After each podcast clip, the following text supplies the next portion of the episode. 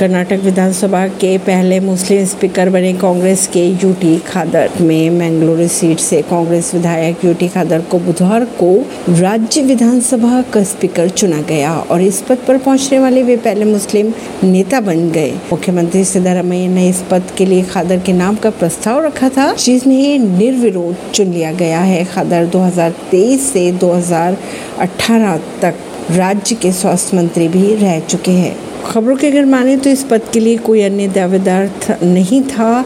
अस्थाई प्रोटेम अध्यक्ष are we देश पांडे ने मुख्यमंत्री द्वारा पेश किए गए प्रस्ताव पर मतदान कराया और इससे सदन द्वारा सर्वसम्मति से पारित भी कर दिया गया। परंपरा के अनुसार सत्तारूढ़ पार्टी के उम्मीदवारों को आमतौर पर सर्वसम्मति से अध्यक्ष के रूप में चुना जाता है। खादर ने पिछली विधानसभा में विपक्ष के उप नेता के रूप में सेवाएँ दी थी। वह पूर्व में कर्नाटक सरकार में मंत्री के रूप में भी काम कर चुके हैं। ऐसी ही खबरों को जानने के लिए जुड़े रहिए जनता सरिश्ता पॉडकास्ट से। परवीन दिल्ली से।